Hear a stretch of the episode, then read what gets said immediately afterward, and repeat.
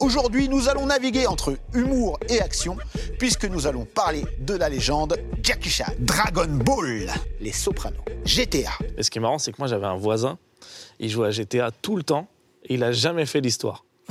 Ah, C'est comme ça que Jackie Chan va commencer le cinéma, en étant figurant. Il a même joué, il était figurant dans un film érotique de la Show Brothers.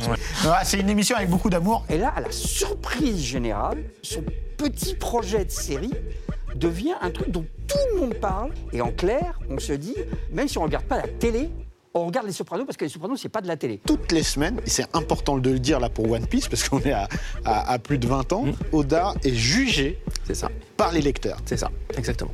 Et c'est toujours un plébiscite. Non, Dragon Ball, c'est un truc qui a, qui a changé plein de trucs dans ma vie. Ça se trouve, je serais pas là euh, s'il n'y avait pas eu euh, Dragon Ball. C'est c'est pour ça que Dragon Ball, c'est un marqueur très important dans ma vie.